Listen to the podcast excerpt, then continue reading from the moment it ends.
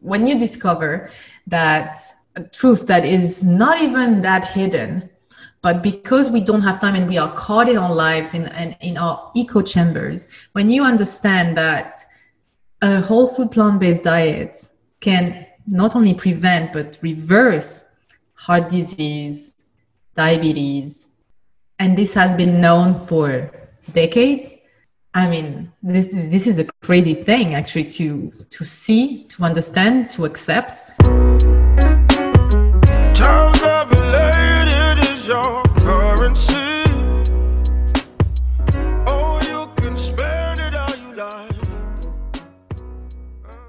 Welcome back, everybody, to the Eat Green, Make Green podcast. This is Pat McCauley, as always. My guest this week is the inspiring and powerful Rebecca Capelli.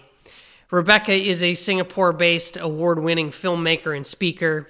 She is most recently known for the documentary Let Us Be Heroes, uh, which aired on YouTube on the Plant Based News uh, channel um, on YouTube, and you can also watch it on our site, uh, letusbeheroes.com, for free and with literally little to no advertising to speak of. Um, it has almost half a million uh, views over the past two years, um, and it's just a really um, well done film that I h- highly encourage you check out. And I will leave uh, links to uh, the documentary in the show notes. So I met Rebecca um, in 2016 in Singapore when I was there for my business, and I spent kind of like a year traveling back and forth uh, from Singapore. And um, I was, you know, kind of meeting new people and, you know, went to a few different like vegan um, meetups and things like that. And I met Rebecca at one of them. Um, and we were both kind of at the beginning of our journeys of kind of how we wanted to, you know, use our voice and, um, you know, make impact uh, with kind of our new, relatively new knowledge and, and belief system. And, um, she has gone on to, you know, do these in- incredible films and speak all over Asia. She has an amazing TED Talk as well um, that I'll also leave links to. Um, and it's just been really cool to see all the amazing work uh, that she's done. Um, so, anyway, we talk about how rescuing a dog from a Chinese dog meat trade market shifted uh, the path of her life, why change is not becoming someone else, but becoming who we are, why the truth is hidden in plain sight, why she decided to start speaking and making films, why people choose suffering over change, why it's not normal to be sick, the power of fruit, all about her award winning documentary, Let Us Be Heroes, why we need to stop suppressing our natural human emotions, uh, the fast growing plant based scene in Singapore, um, her tips for leading a healthy, uh, a healthier life, um, and why now more than ever is the time to rise up. Awesome episode with an awesome human being, and I will let her tell the rest here. Um, follow her at Let Us Be Heroes um, on social media. Without further ado, the powerful Rebecca Capelli. Times is your currency. All right, I have Rebecca with me, and I was, as I was kind of preparing, I was thinking back to uh, the first time we met, and I think it was 2016, if I'm right. Maybe maybe 2017, but I'm pretty sure is the end of 2016, and I was in Singapore uh, at the time for for work, and I just went to like a, a vegan meetup uh, through Animal Allies there. And Michael Broadhead, I made the mistake of telling him, "Yeah, I'd tell my story."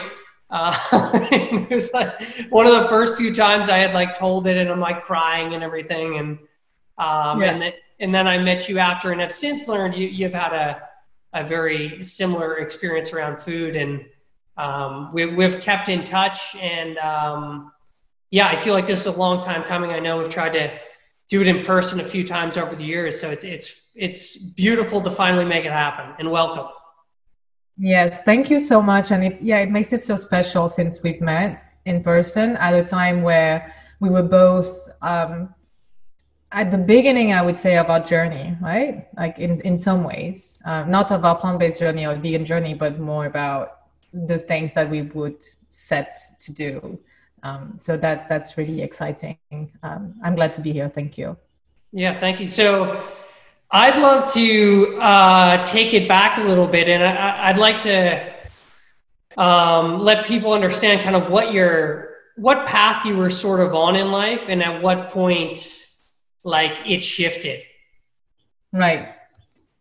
Okay, you know, I think when you tell a story, there's so many starting points um, that that you can choose. But I would say that, um, okay, so growing up, I was always very, very connected to animals, and I had a deep, deep empathy um, for everything around me. But um, I think the world that we live in is not really supportive of, you know, deep empath and introverted people in general.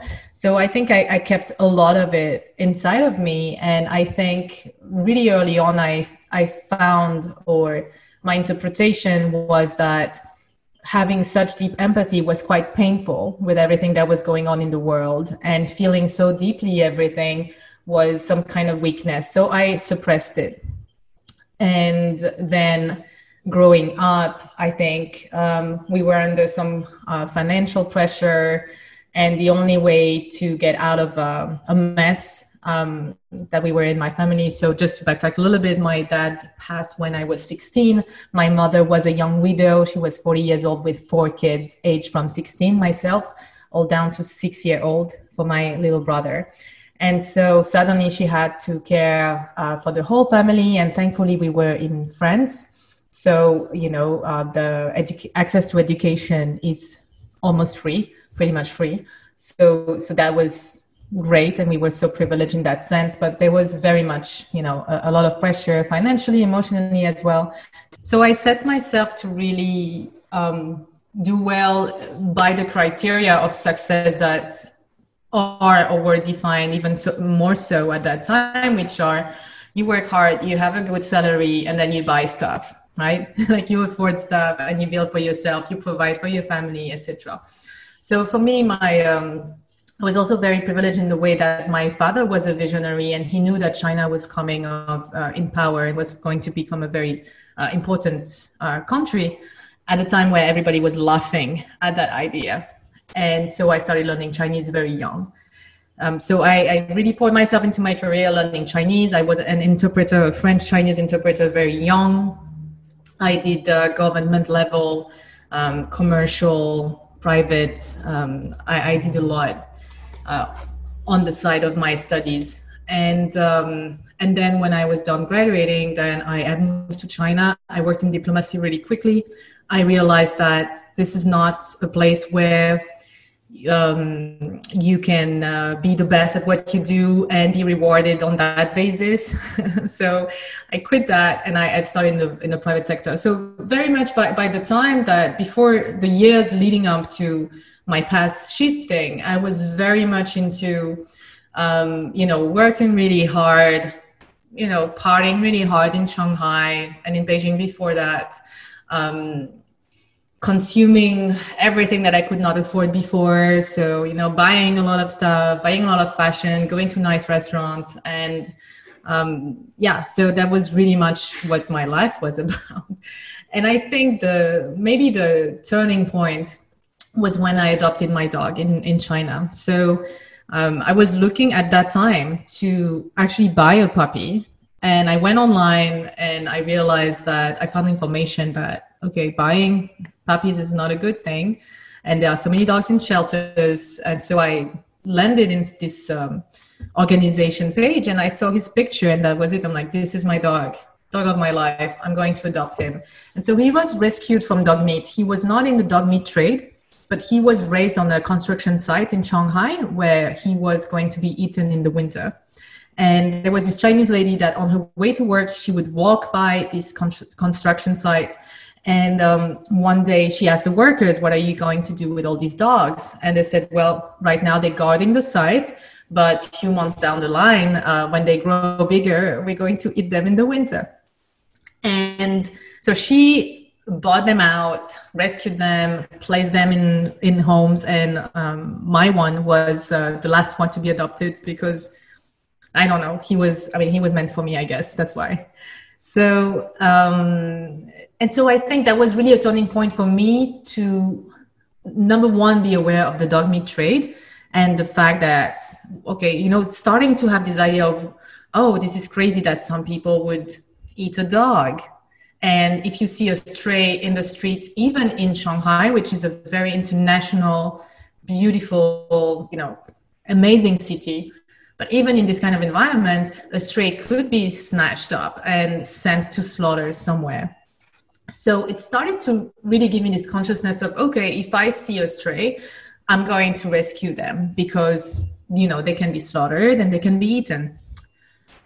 And I think you know I so that opened um, this consciousness in me and i think it really created a bridge to reconnect back to who i was you know as a kid. And this person who is feeling very deeply everything. Of course at that time you know you don't see it just yet. It, it takes a little bit of time to build. And and really for me the thing that really shifted things was after so i would never get out of my way to volunteer on the weekend or anything like that. But whenever i would find an animal um, a cat or a dog mostly um, i would just drop everything i'm doing at that point rescue them get them to a vet get them showered fi- find them a home um, and i did that several times in, in china and so that gave me this kind of you know sensitivity um, back again and so there was a case of uh, someone I knew back in Europe who had adopted a dog and couldn't take care of that dog really well. Um, but that dog wasn't spayed. And she ran off one day and she came back later and she was pregnant. And the the people decided because they were under a lot of stress financially and they couldn't take care of it of the puppies um, they decided to take the dog to have an abortion and I didn't even know that was existing.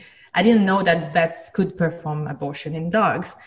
Uh, and I think a lot of people don't know that. Um, when I learned that, I really begged this person to not do it, you know, to just to explain to them, you know, animals can feel. It's not okay to just, you know, her belly is already fully grown and they are moving in her belly. And I was emotional at that time. I just had my daughter. So I think, you know, it was this kind of thing happening at the same time. And I was trying to explain to this person, don't do that. But it was already scheduled for that day. So uh, the dog was taken. She had this abortion of stillborn 12 puppies, which is horrific. And that shocked me into becoming more conscious. And I realized that as humans, it's not that we are bad people and we do bad things all the time.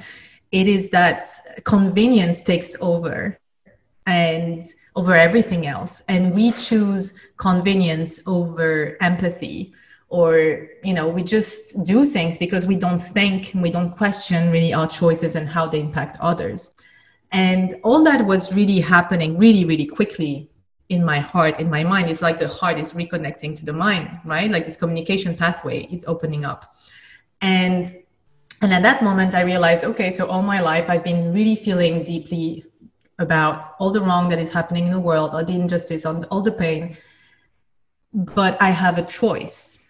I actually do have a choice, and I can remove myself from this equation of creating more suffering. I want to be someone who is more conscious and could, to contribute actively to more good rather than mindlessly carrying on with my life and not thinking about anything I'm doing and I was sitting down at a Japanese restaurant. I was at a um, barbecue China, Japanese restaurant with my husband, with my in-laws, and suddenly, like tears falling down, and I, I asked the chef, "Please, just give me rice and veggies." Like, okay, I'm going to become vegan.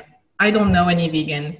I don't know what it is about, but some people are doing it. So the least I can do, at least, is to really recognize this is flesh, this is body parts, this is suffering. I don't want suffering in my life anymore. I don't want to contribute to that.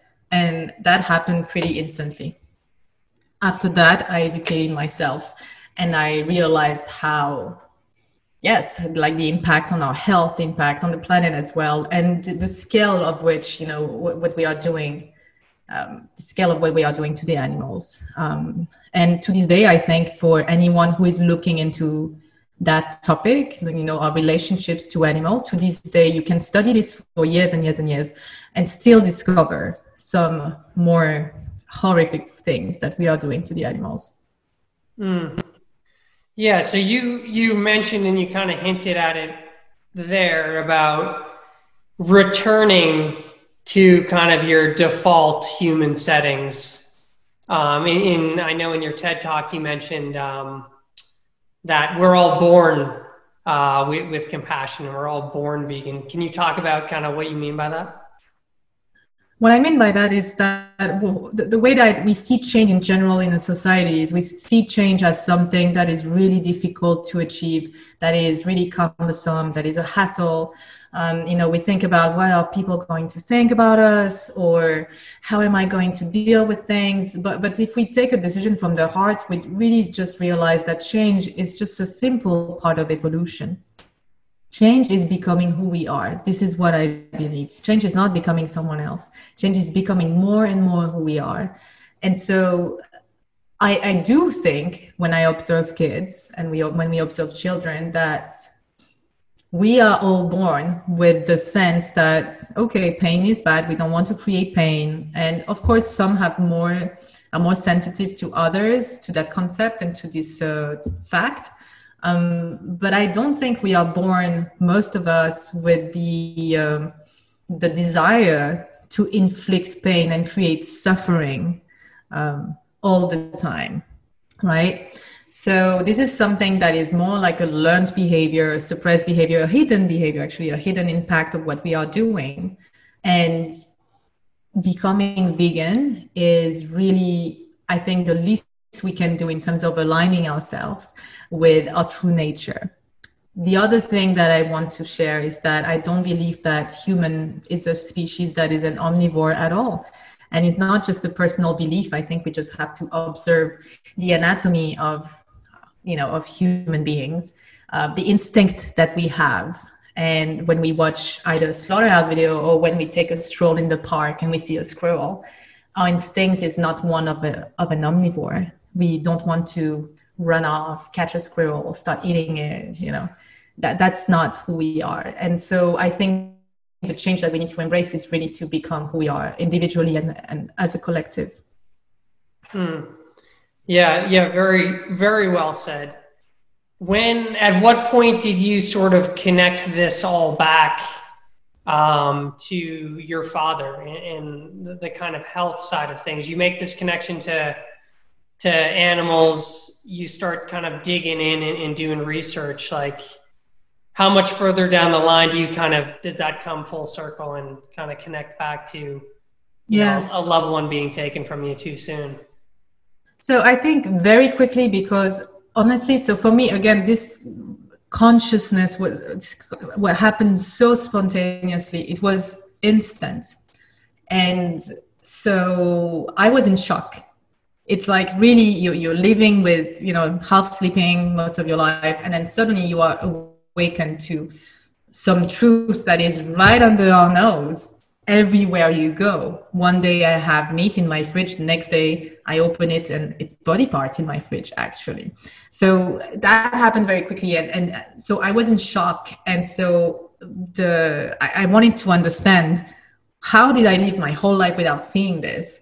And so I really, really I don't know how many hours I spent researching, learning, educating myself, listening to everyone who had something to say on the topic, from um, of course the animals, but also health and um, and the planet.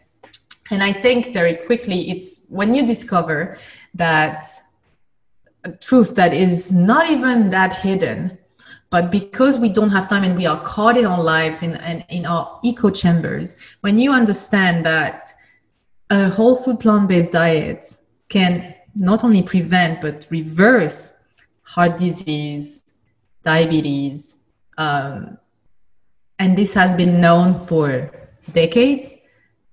I mean, this is, this is a crazy thing actually to to see, to understand, to accept, and to understand the, really the the role that diet has, the lifestyle has into, you know, supporting disease, creating disease, um, or, you know, reversing it.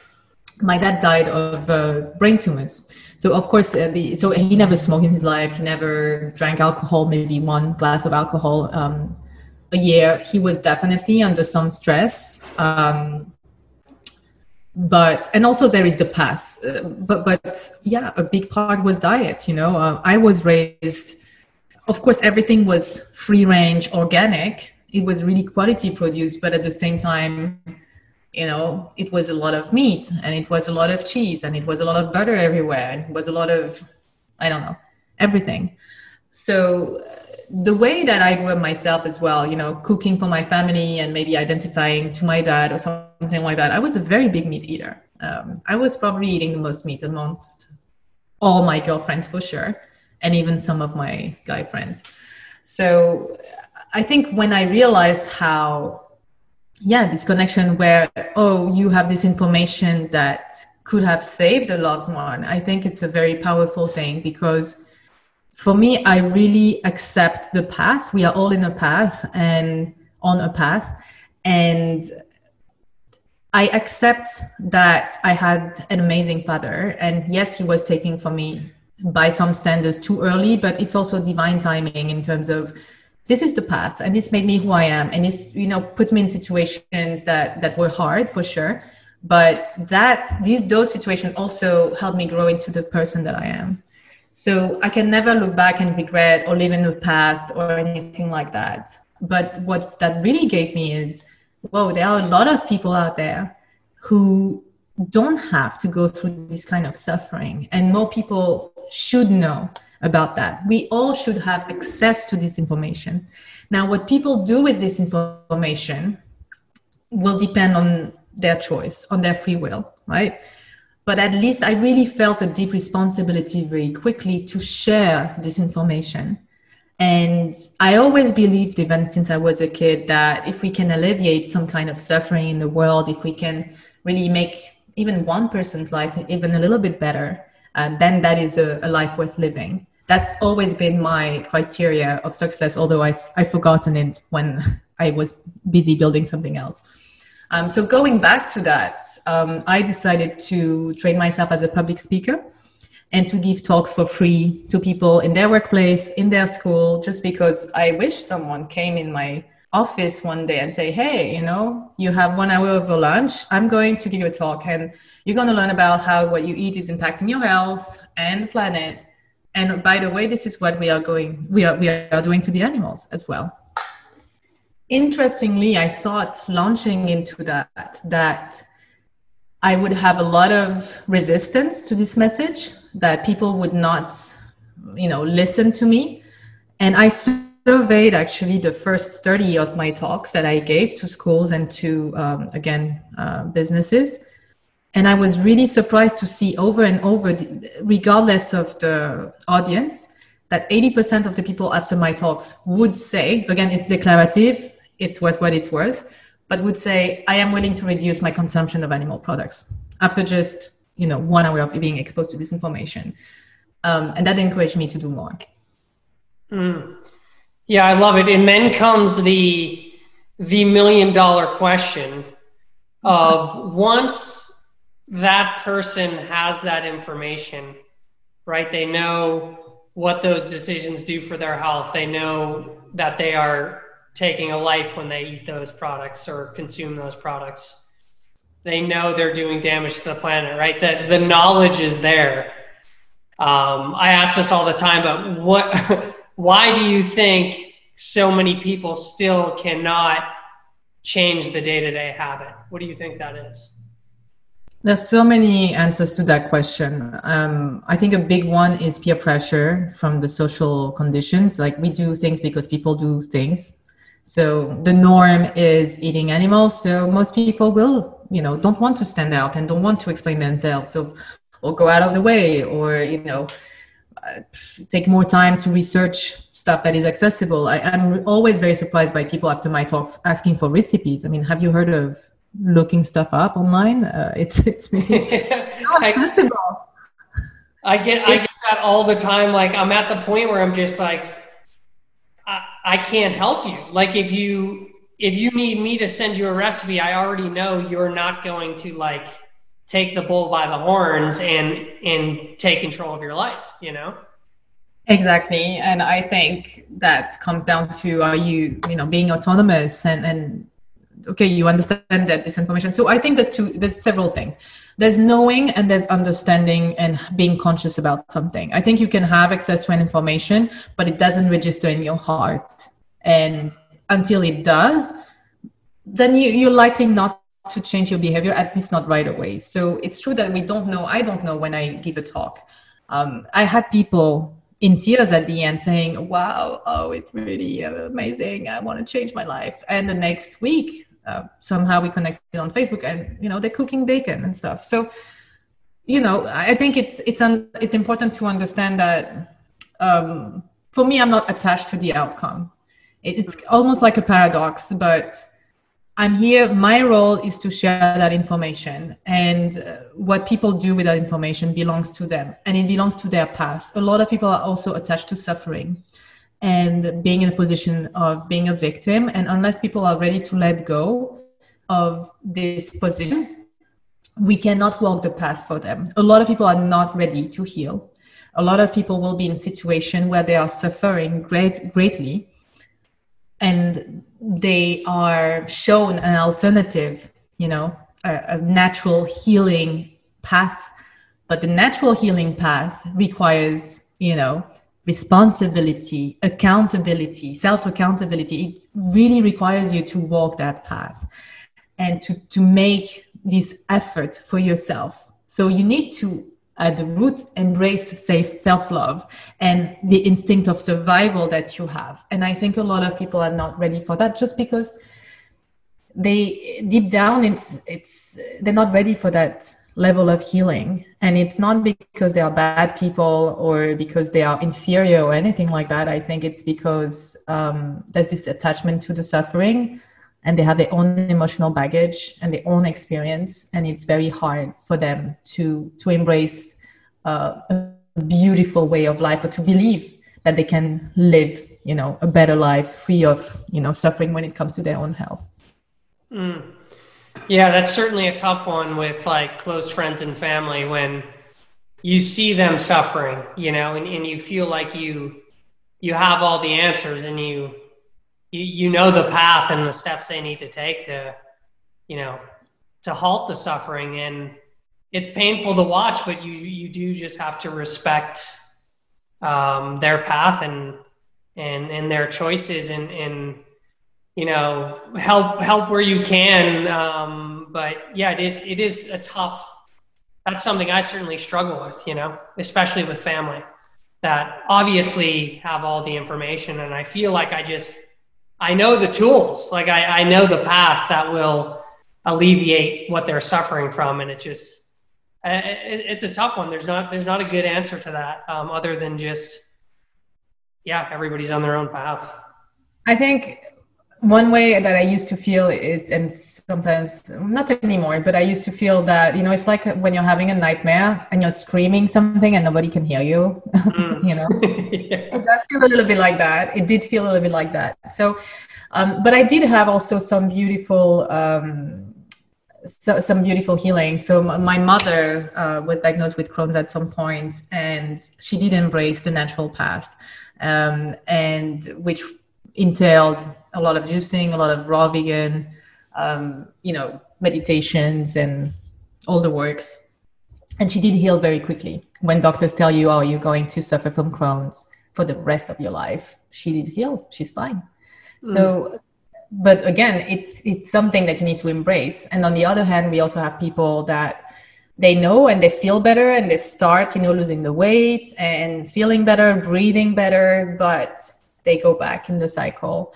And I think it's really important to not judge the past. I'm not talking about judgment of the person, but understanding that for me, I really came to a point of it just because someone chooses the suffering, it doesn't mean that it's bad. It is their learning. And we need to not judge things as this is good, this is bad.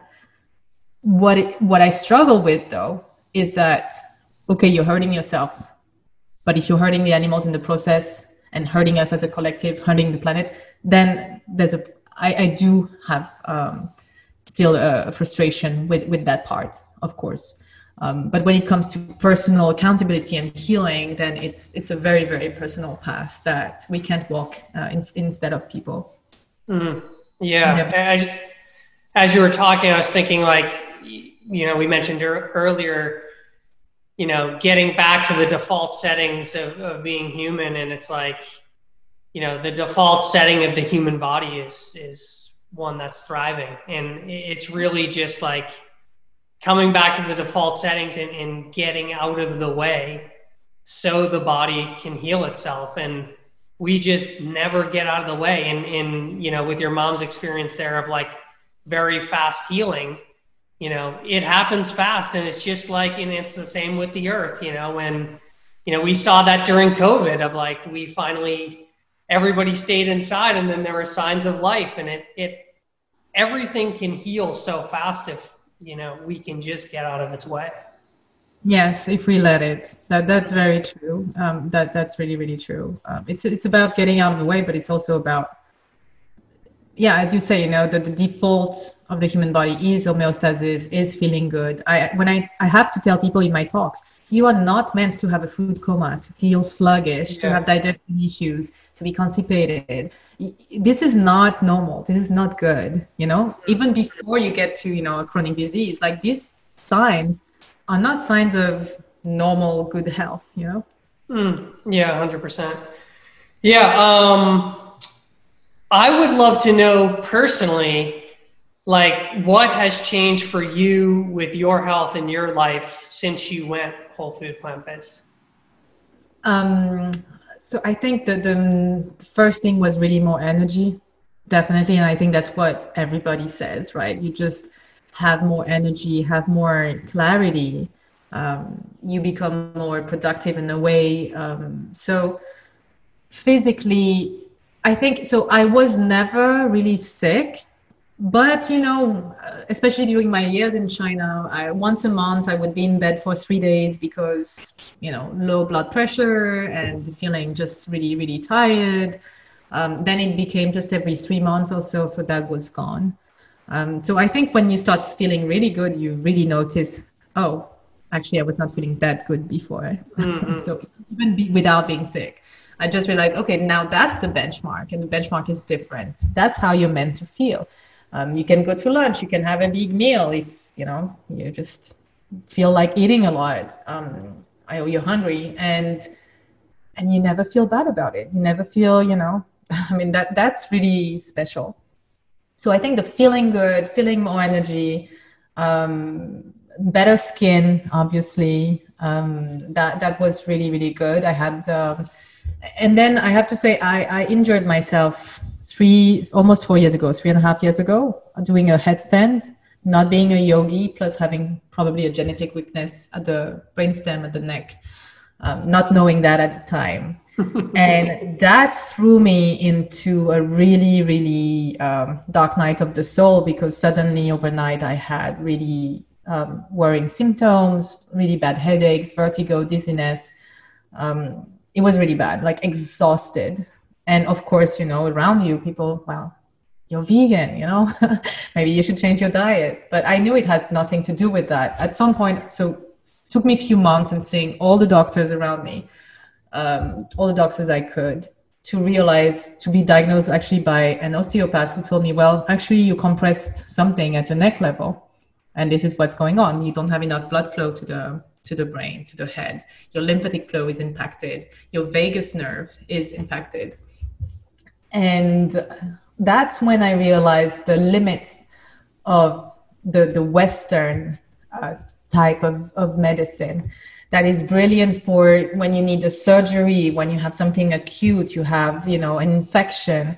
You want those antibiotics, you want those, you know, doctors. But for anything chronic, nobody could tell me anything about what was going on. I was prescribed Xanax to calm my anxiety and my panic attacks but it had nothing to do, and I didn't take it. Um, but it had nothing to do you know the doctors would tell me oh it's in your head it's just stress no it's not stress i know my body i'm not really stressed in my life right now it was really something that i had to turn to the rest. So for me it really went into cleaning my diet further. So whole food plant-based is great when as a maintenance diet uh, to reverse prevent heart disease diabetes even prevent cancers. But if you are really really in the deep of something tough, um, there are a lot of great successes with people going raw vegan, eating more fruits, embracing more fasting. And that's what I did alongside other so called alternative therapies, um, traditional Chinese medicine with meridian therapy and, of course, meditation and all these things. So the last three and a half years, um, I've been embracing a, a slightly different journey. Um, of course vegan uh, for the animals and everything but i think it's really important to understand again as you said you know getting out of the way and getting down to simplicity and instead of having a meal with 15 ingredients maybe you're eating one kind of thing at a time. And it really gives your body that rest needed to go and heal everything else. So now i'm at the point where i'm feeling again great energy. I can work 12 13 hours a day. And yes of course i'm tired of the end of the day because maybe i worked out and i woke up at six something and i worked for 12 hours. Um, but it's really nice to to feel your body sleeping better digesting better responding better to everything right? Like more and then you live more intuitively with your body. So it's it's a beautiful journey. I think you can achieve that of course with a whole food plant-based diet. But for anyone struggling with something deeper that you know is complicated, I think it's really worth looking into um, raw vegan and fruits and herbs. Mm. Yeah, there's a reason why it's called a, a juice cleanse, right? Um, you know, and not a and not a rice and beans cleanse. There, there's there's obviously like massive power, and I've done like, you know, I've I've done over like a whole month just fruit, and it was the the most alive I have ever felt in my life. You know, literally yes. just just juices and fruit and um, yeah, and and it's too bad, right, that these misconceptions exist around. Like you know, I I did like five weeks all fruit and juice, right? And you know, I'm somebody that works out a lot. I'm I'm very active, right? And it didn't hinder any of those things. It elevated all of those things and we're so like misled with protein and all these like things yes. we think we need right we think we need all these things and um, the macronutrients and we get so confused by it all um, that we don't even think you know living off of fruit like you, will die you know that's what people think and um, you know and, and most people don't commit to experience what that actually feels like when you are doing all raw fruits and vegetables. And, and, I think yes, and I think that's really something that I try to apply myself also on things that I have not experienced. But when we have not experienced something, it's really hard to judge it and to have a definite answer on mm. it, especially since so many people are saying, "Well, this is the miracle that I am living," you know. So um, I would say that the problem, I mean, I think this is something, first of all, that even the vegan community is not ready to accept. Uh, because there are so many misconceptions, there also um, there's also a bad reputation from some, you know, YouTubers and you know influencers who said they went raw and then they were under eating, so they run into health problems, and instead of eating more, they just you know go back to eating chicken and, and, and eggs and, and, and fish and all of that. So, um, but I think it's really um, important to really consider fruits, herbs, a bit of fasting when it comes to healing and just to really see how, how good you can feel. One thing I would say though is that it's it can be really expensive because sadly uh, we live in a world where the good stuff is not subsidized. So if you are going to live off fruits for a while and if you are not in a climate or in an environment where it grows you know all around you uh, this can have a really strong cost so I, I, would say for anyone who is curious or want to embrace that eating the fruits is very very powerful. You don't have to juice. Um, you can just eat the fruits, drink a lot of water, and you know th- that that already in itself is extremely healing. You don't have to go on a long juice cleanse or anything. Mm. Yeah, yeah. If your if your life is on the line, you know that yes. that's the time to um, go. Maybe what some people would consider extreme with with the raw whole plant foods, but yeah, I certainly um, eat cooked foods of of all kinds and plants and, and, and vegetables and all that. And but when I'm feeling off, I that's what I default back to. You know, it's like okay, I'm up in my fruit, more juices, like because I know that gets me back to where I need to be quicker. That, that, and I think that's a great default to look at. And uh, we need to talk about this, I think, a little more. So for me, um, now I came to the point where I'm eating mostly fruits until dinner, and then I will have cooked foods. I'm not against falafels, you know, I love it. So I, I'll I'll be fine. But I, I think it's really about finding that balance. Again, if you are not in a dire, extreme situation of everybody, regardless whether you're plant based or not, can benefit from having more fruits in their diet. One type of fruits at a time, ripe fruits, empty stomach. Everybody should, you know, would benefit from having that hydration, that fiber, that nutrients, uh, and just feeling so good about it. Mm. Yeah, and what has what has fasting looked like for you? Um, is that something daily? Is that something you do once a week, or like how have you kind of used fasting? As a health tool for you? So I did use it uh, at some point quite a bit. Um, intermittent fasting, dry fasting, when I was already quite hydrated on fruits. So that means no nothing, right? For 12 hours, 8, 16 hours more, or even 24 hours plus. I would say though that I think being consistent every day and implementing your steps consistently is better than fasting you know? I think fasting is has become so popular not just because it has great effects but also because people are overeating and eating the wrong things all the time. So of course if you do that yes you're going to benefit from fasting.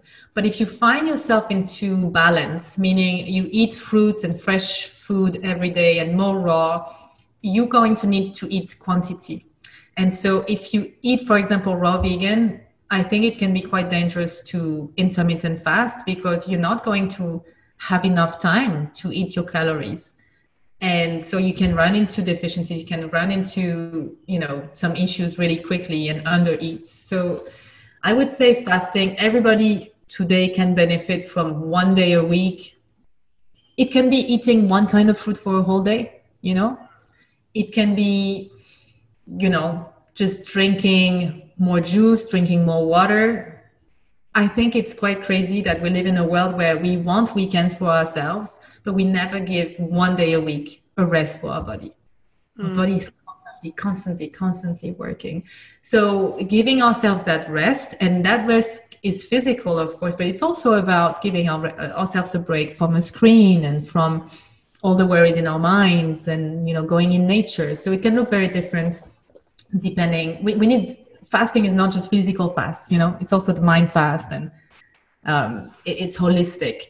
So uh, it's really something for me that i came to really learn about balance and focusing more on doing good and every day a bit better rather than you know not managing myself and then suddenly you know you binge or you fast you know that that's that's quite uh, taxing i think on the body um, mm. so hmm. again if for someone who doesn't have any strong health issues just eating early for example i love to eat at 5 6 p.m um, giving yourself a rest before you go to bed and naturally when you are sleeping you are fasting right so you have that window anyway of 12 hours but eating early focusing on again fresh food good food combination and things like that. I think these these these go a long way over time. Mm, yeah i love it. I love it. So i'd love to shift real quick. I'd love to talk about let us be heroes um, which for people that uh, don't know something like 350000 views on youtube um, over the past what is it two years old? Yes two two and a half mm-hmm. two and a half years. So talk to us about why you made it um, and maybe some of the um, kind of cliff notes or, or uh, points you were trying to get across for people that haven't seen it. Yeah. So first of all, if you haven't heard of Let Us Be Heroes, it's normal. It's not. It's not famous or anything. Um, so it's kind of famous. It's kind of famous. um, well, I would say that to this day, I receive message from people, even from across the world, saying, "Oh, we just watched Let Us Be Heroes. Can you talk and can you do this?" And I mean, this is really wonderful st- stuff that has happened.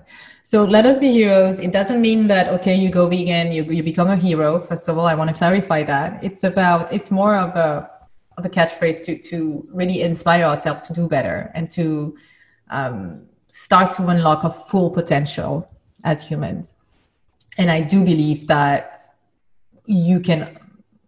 It's not the only way, but it's the best way to unlock your full potential I think you do have to go plant based.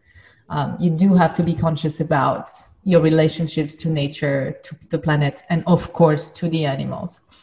So I think veganism is something really, really important that people should consider and should think about and should discuss definitely. So let us be heroes. Really, it's uh, started because I was giving all these talks, and I realized that I could only reach so many people and so I decided to make a short film based on my talk. Uh, in the beginning, it was okay. Let's maybe I should have a video. Let you know, record one of my talks and put it online. And then I realized that could be boring. And I'm not a YouTuber. I don't have the patience of sitting down every day doing one video a day. Like that's not my thing. Um, but interestingly, it's my thing to sit down for months and months. So it's really funny. But um, so let, so I, I thought, okay, let me make, you know, 40 minutes film based on my talks, but instead of just me speaking, I'm going to invite people who have different stories and perspective to um, to share their journey. For me, what is really, really important all the time is representation and diversity. So it was really important that I have the same amount, pretty much the same amount of women and men um, that I have a diversity of backgrounds as well. Um, and so, and so that's how it, it started. And because I had been given this talk at that point for a year and a half, my script was already very, very fluid. And I already know, okay, this is how I'm going to build it. And then I'm going to invite my friend Luke Tan, who's an um, athlete. His wife is an ultra runner. They're both vegan for a long time now um, and these people perform really at the peak of you know what they can do physically um, i cannot imagine what it is to run ultras you know and they have been for a long time. I wanted them to share their journey um, because luke also was a bodybuilder and he was eating kilo of meat every day or five kilo of meat a week or something like really insane amount of animal products. Um, but also invited my friends Peter Peter Hammarstedt from Sea Shepherd to share also some of their stories because I really felt at that point that um, the issues of our oceans is really underrepresented. We really never talk about it, and now thankfully with Seaspiracy, we're finally talking about it. Um, and um, funnily enough, like that happens so quickly and so effortlessly. I, I think Let Us Be Heroes, it, it's really one month, 30 days of work, of sitting down and working. Wow. And um, yeah, so that happened so quickly and effortlessly. I thought, oh, okay, maybe I should make more films. maybe because because I, I do believe in the flow. I think in life when things come to you with an ease, I'm not saying it's easy and you don't have to work, but when it comes to you with an ease and uh, the opportunity comes and doors open, and you know you receive some support, I think that this is the path that you should explore more. Mm. You know, it pours out. It pours yeah. out it does. And you know, it flows. And so I call this the flow. And so when this the flow in your life, I think this is where you should go go explore instead of, you know, going against things that are so hard and complicated and heartbreaking over and over and over. Like this is not the, the path for us. Um, so I I actually asked Plant Based News to put it on their channel because by the way, everything I do is for free. I'm not monetizing any of that. So I, th- I asked them, well, you have a following. I don't. uh, why don't can i put the, the film can we put the film on your channel and they accepted and so that was very very nice of them as well um, and yeah i mean it's been going really well i think at that time i really put it out and then two months later i was already working on something else so i never really tried to push it or promote it um, these 350k views and plus and it's growing every day slowly i never put one dollar in promotion or advertisement I never ran one ad about Let Us Be Heroes. So considering that it's all organic and that the the messages, the feedback has always been really positive, um, yes, it's it has fulfilled its uh, its um, its purpose, I would say, um, of inspiring some people. It's it's a really great format uh, actually for schools and for people in the lunch hour. So here I've done a lot of screenings in Singapore at Google, at Facebook in some universities where the film is 40 minutes and then it allows us time actually to have a discussion. So it turns out to be uh, really, really good. Mm, yeah. And are there any, if you had to kind of like succinctly give a few of the the main points that you're trying to get across again for people that um, haven't seen it what would you kind of highlight i think the main point is that when uh, I mean, not one thing is going to solve all the problems. Being vegan is not going to solve all the problems in the world, and it's not meant to do that. It's really to minimize the suffering of the animals and to not create more violence to the animals in the first place in the best of our own capacity. It's not about being perfect. It's not being it's not about being a purist. It's not about feeling you know superior to others um, or anything like that. But for me what i see that it is it's a very very strong core value that is connected to how we treat ourselves how we treat the world how we treat the animals. It's the same thing for me it's absolutely the same thing it's really about looking looking at the way we live that is more aligned with who we are and when we are more aligned with who we are it just so happens whether you can look at it as thinking, wow, what's a coincidence? What's best for the planet and for the animals is also best for our health. Um, but no, it's, it's, it's by design. It's by design. Uh, this planet is not made for 7.5 flesh-eating primates. Um, we are not meant. The, the, the, the product that come out, out of suffering are not promoting health in the human body, physical health or mental health. So it's all connected so i think what i what i try to achieve with the heroes is to understand the connection without that and seeing people who have healed and who have improved their health and who function um, better and who are also passionate about their mission by taking that step. And of course taking the further step of taking action. And that can look very different for different people. Mm, yeah i love it. I always think when i hear it I always think, you know, here's this opportunity to be like the hero in my own story and the hero for my own health.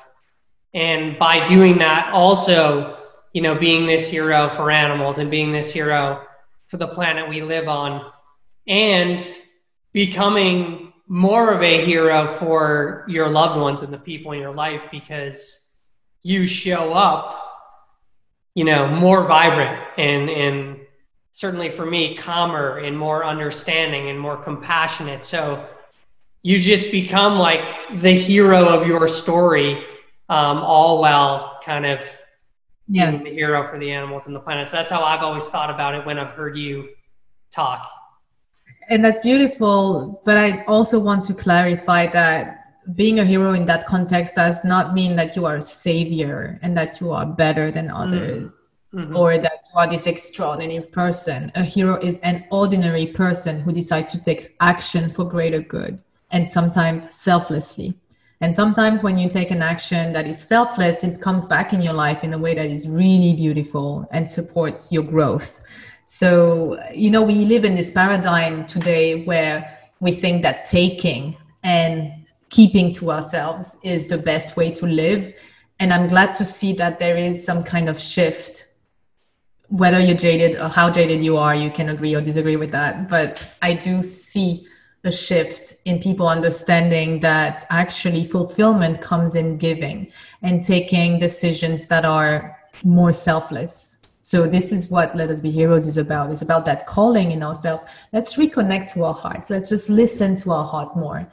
Um, we need facts and science and you know intellectual intelligence but we need emotional intelligence we need both we cannot keep suppressing our emotions and back to again become like reconnecting back to who we are as kids emotions are our superpower after millions of years of evolution nature has selected empathy as a human trait.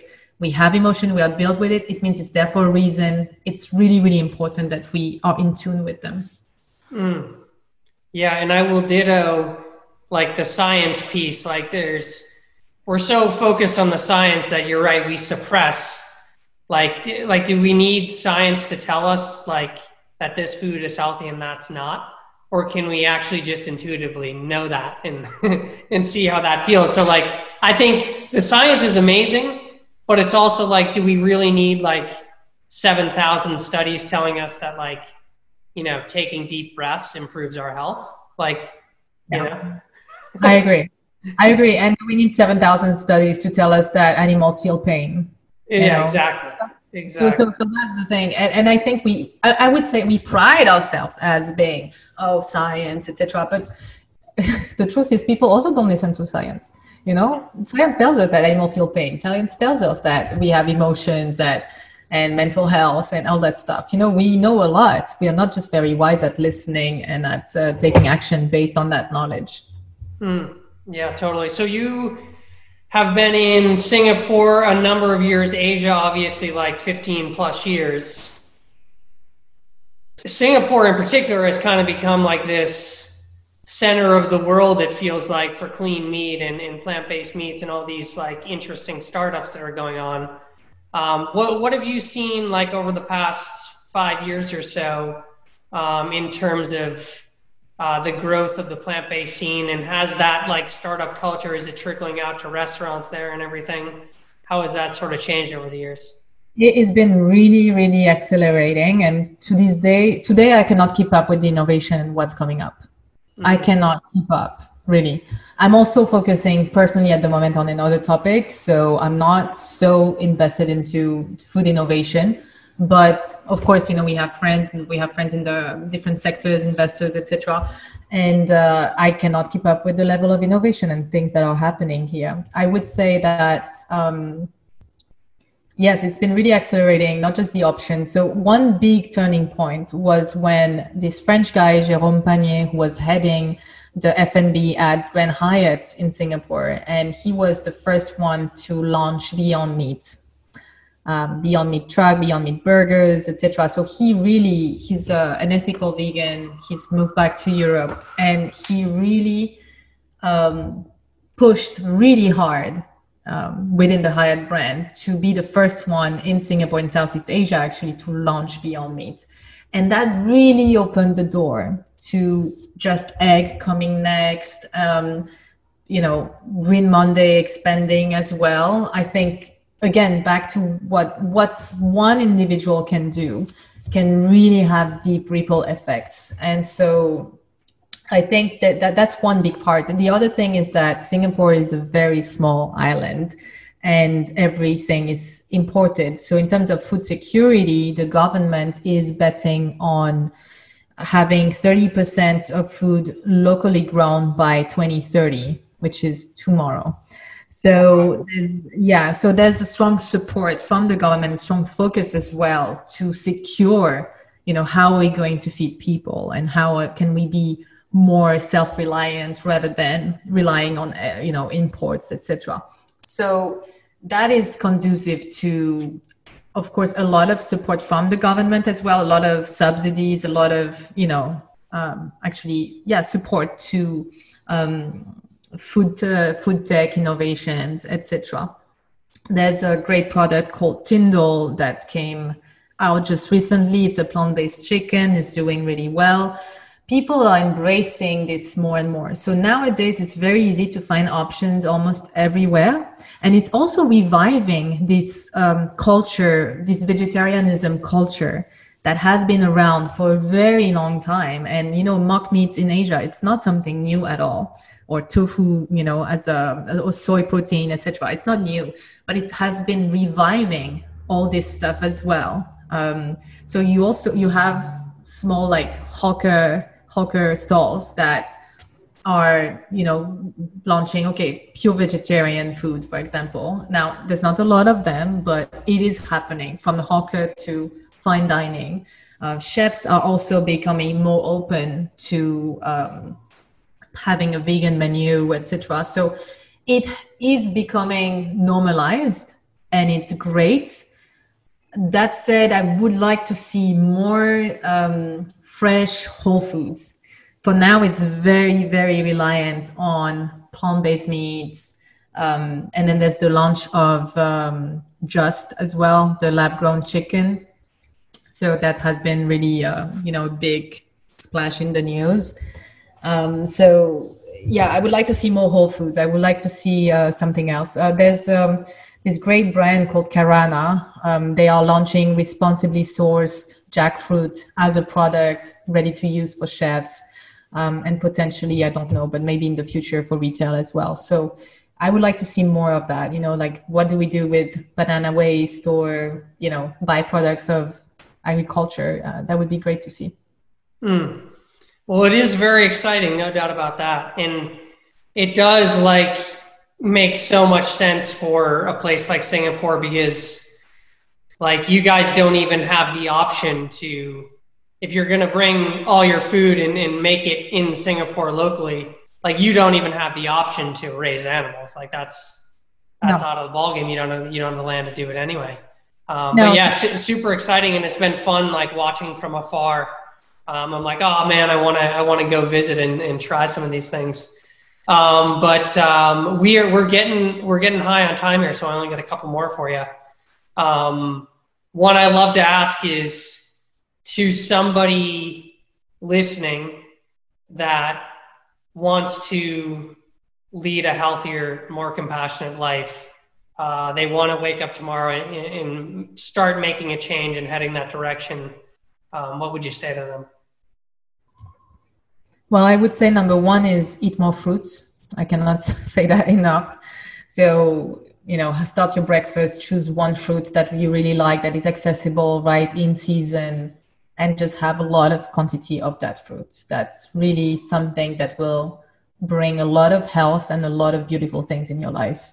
So that's number one. And um, I think we are all unique. We all have unique skills and preference and things that make us happy. So it's about really tapping into those skills and see how can my skills, how can I use my skills to find a way of living that is going to make myself happier but also be of, of service. And personally i always feel like i don't do enough. And i always feel like so that's maybe something that i'm going to feel my whole life no matter what i do. Um, but starting where we are and doing the best we can right where we are right at that moment is really really important. And we can only be conscious of that again if our body is not busy fighting some kind of you know uh, imbalance and problem.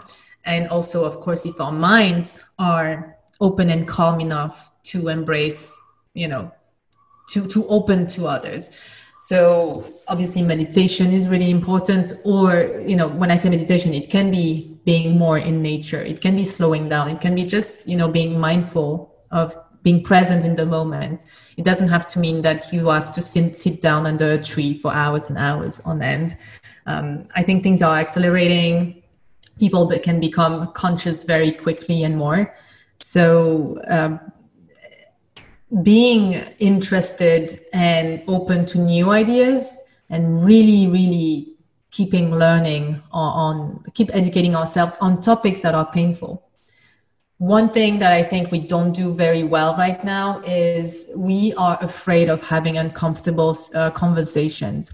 And you see that even in plant based movements, that people are reluctant to discuss animals. How can we discuss entire industries that are built on the exploitation of animals without talking about the animals?